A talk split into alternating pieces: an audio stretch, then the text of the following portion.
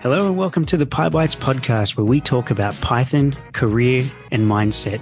We're your hosts. I'm Julian Sequeira. And I am Bob Belderbos. If you're looking to improve your Python, your career, and learn the mindset for success, this is the podcast for you. Let's get started. Welcome back to the PyBites podcast. This is Bob Belderbos, and it's only me this week. And I want to talk about an important topic in software development, and that is code smells.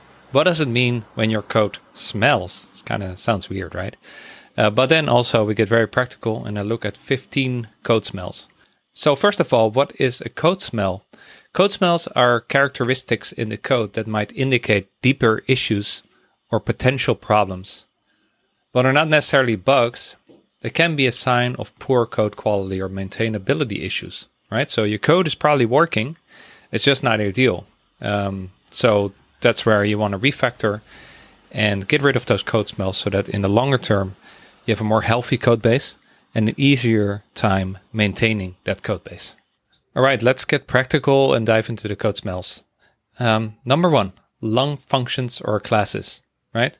We spoke about this many times as PyBites, um, but basically large units of code trying to do too many things, those are a problem right? For example, you have a function that calculates interest, sends an email, and logs data. You really should split that into three separate functions, right? Each handling one task. So a function should do one thing. And once you start to have functions or classes that do many, many things, that's a code smell. Number two, duplicated code. So repeating the same logic in multiple places. This might seem pretty obvious, but little duplications tend to sneak in. For example, if you have some date formatting logic in various locations, it can actually be hard to spot. But every time you see duplication, centralize it. Make sure you have one copy because inevitably over time you will forget. And when you update the code and there are multiple copies, you're inevitably going to forget to update one or more of the copies. So in the date formatting logic example, just make a little helper, format underscore date, and um, abstract the logic there and have it in one place. Number three, data clumps repeated groups of variables data that's often used together. For example, if you're passing in street, city, zip separately into functions, therefore also increasing the number of parameters uh, passed into that function, you can make an address class or data class in Python uh, or tuple, name tuple, and pass that in, right? And then in an example of a function, instead of three arguments, and it could even be more, you have one argument, which is the object, and then you have attribute access to street, city, zip on the object. And it's so it reduces your interface and yeah, you group related data together, which is more maintainable. Using the global space. Relying heavily on the global space can lead to unpredictable side effects, right? Um, we have spoken about this before. Encapsulation is a good thing. It protects the scope, right? So, for example, you have a mutable list globally uh, at the module level, and various functions are mutating that list. Now, these functions are causing a side effect in the outer scope, right? So it's much better to pass in the list as an argument. So it becomes scope to the function and we're not muting, mutating the, the outer global space to prevent any unintended side effects. Number five, magic numbers. These are basically hard coded values that lack context. For example, if you use 3.14 directly, instead of having that 3.14 hard coded, um, it's very easy to put that in a variable, which um, we often use a constant. So pi uppercase equals 3.14, and then use that constant pi. So instead of 3.14, you now read pi, and it's immediately clear from the variable what that means. Whereas just a random number, somebody that reads your code has to guess what that means. So using more variables makes the code more readable. So replace magic numbers by variables, and often those are, in this case, constants. Number six, primitive obsession. This is the over relying on primitives instead of more expressive types.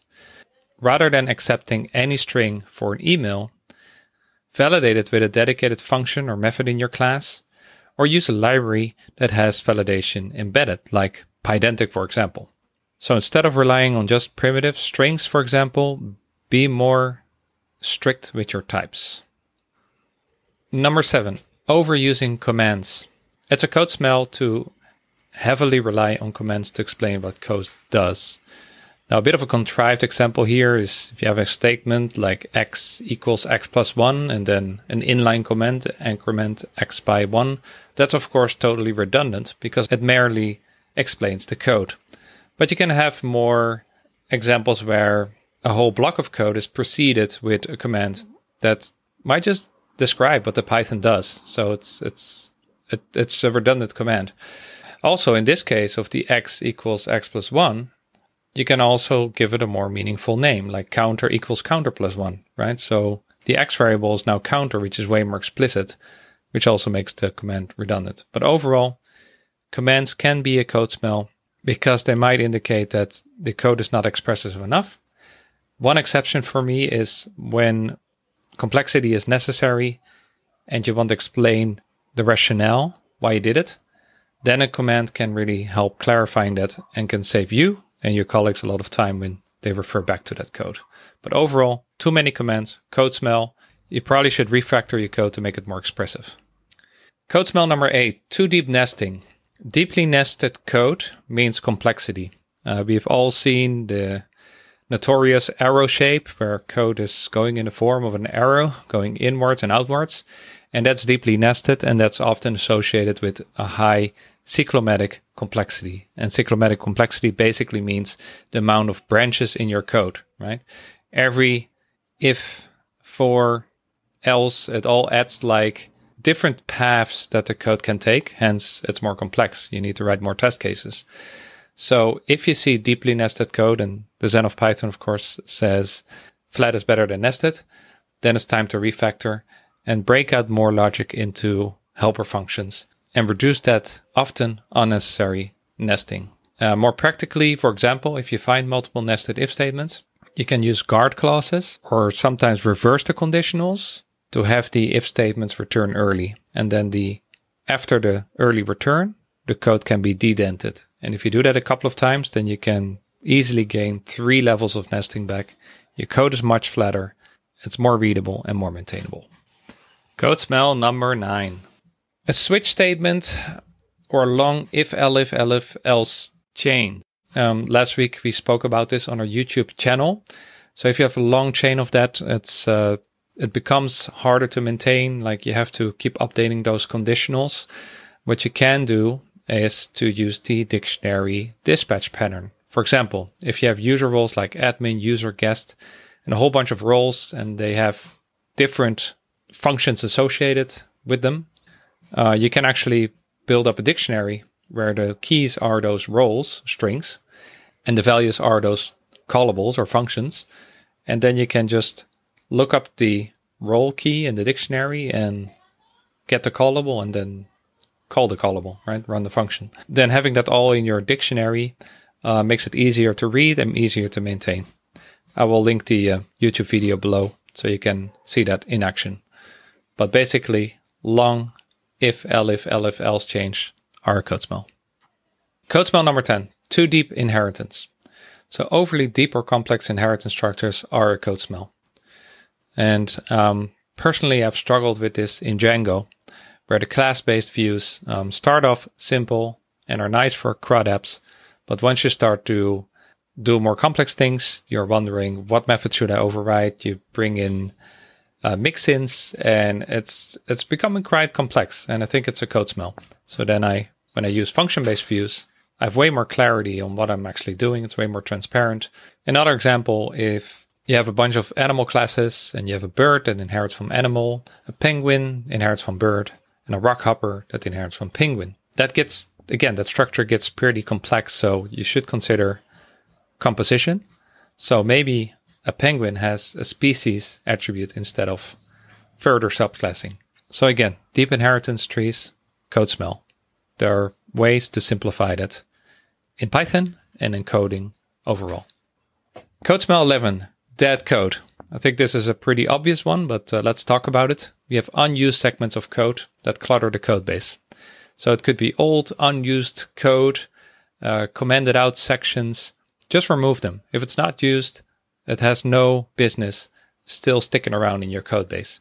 Uh, what I often see, for example, is a whole bunch of code commented, but actually you can remove it because you still have it in version control, right? So you still have it. If you make a meaningful commit message, you should be able to retrieve that code. It's just causing clutter if you leave that around. Code smell number 12, misusing nested list comprehensions.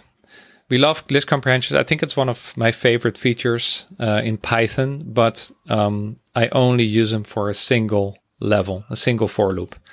Once you start to do multiple for loops in a list comprehension, you basically put too much logic on one line or one statement and it becomes unreadable. For example, if you have a list comprehension that reads like um, x plus y for x in range 3 for y in range 3. So you're doing a nested loop inside a list comprehension. That to me is a code smell. It's too complex and you're probably better off refactoring that using classic for loops. Code smell number 13, single letter variable names. Names that lack context make code harder to read, right? We've all seen um, I, J, K. Like I can can work in a in a tight for loop, but overall avoid single letter variable names. Even in a loop, if you do for i and l, what is well, you know that i is the loop variable, but what is l, right? So for item in items, that reads very nicely. It's English, and it doesn't cost you much more effort to use variable names that are slightly longer. Another thing with single character variable names is if you drop into the debugger, they often start to clash with debugger commands. So it makes your code harder to debug, but there are ways around it. The principal concern here is that your code becomes harder to read. Again, you have to be expressive in your code.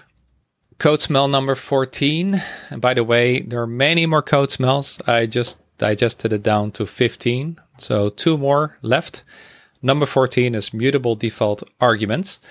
Um, default arguments in Python persist across function calls, right? So that can lead to unexpected behavior. So if you see a function definition like add item, it takes an item and it takes a list equals and then square brackets indicating an empty list, then that's going to be a problem because that list will now grow between function calls, right? So if you want to use a default value, use none, and then in the body of the function, check it against none, and then set an empty list inside the function so it's properly scoped, and there won't be side effects when you call the function multiple times.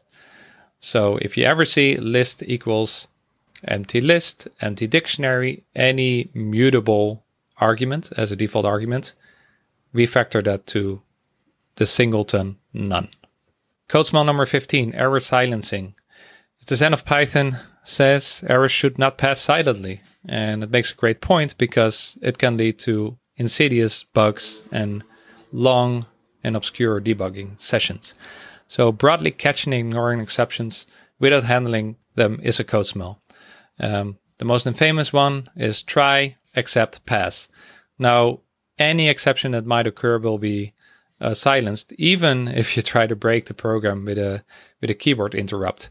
So instead of try except pass, do try except and then the name of the exception and then handle the exception. For example, by logging it, right? So if you except a value error, then you can do a logging.error with a log message. You can even do a logging.exception to log the whole stack trace. Uh, but don't let errors pass silently to not cause bigger issues down the line. All right, that's it. 15 code smells with a good mix of general concepts in programming as well as Python specific. I hope you like this. If you want to see more of that, feel free to reach out to me, Bob at PyBites. Also follow our YouTube channel, which I will link below for more videos on Python refactoring. Uh, we post a lot of good stuff there. Hope this makes you more aware about your own code and the code you might be reviewing. And again, if you have any feedback, hit me up through the channels and uh, happy to to discuss. I'm really uh, passionate about not only Python but also the concept of clean code and how to keep code maintainable.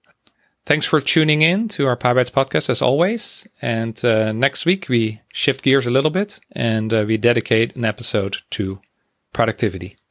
Until then. We hope you enjoyed this episode. To hear more from us, go to PyBite slash friends. That is pybit.es slash friends and receive a free gift just for being a friend of the show. And to join our thriving Slack community of Python programmers, go to pybites slash community. That's pybit.es forward slash community. We hope to see you there and catch you in the next episode.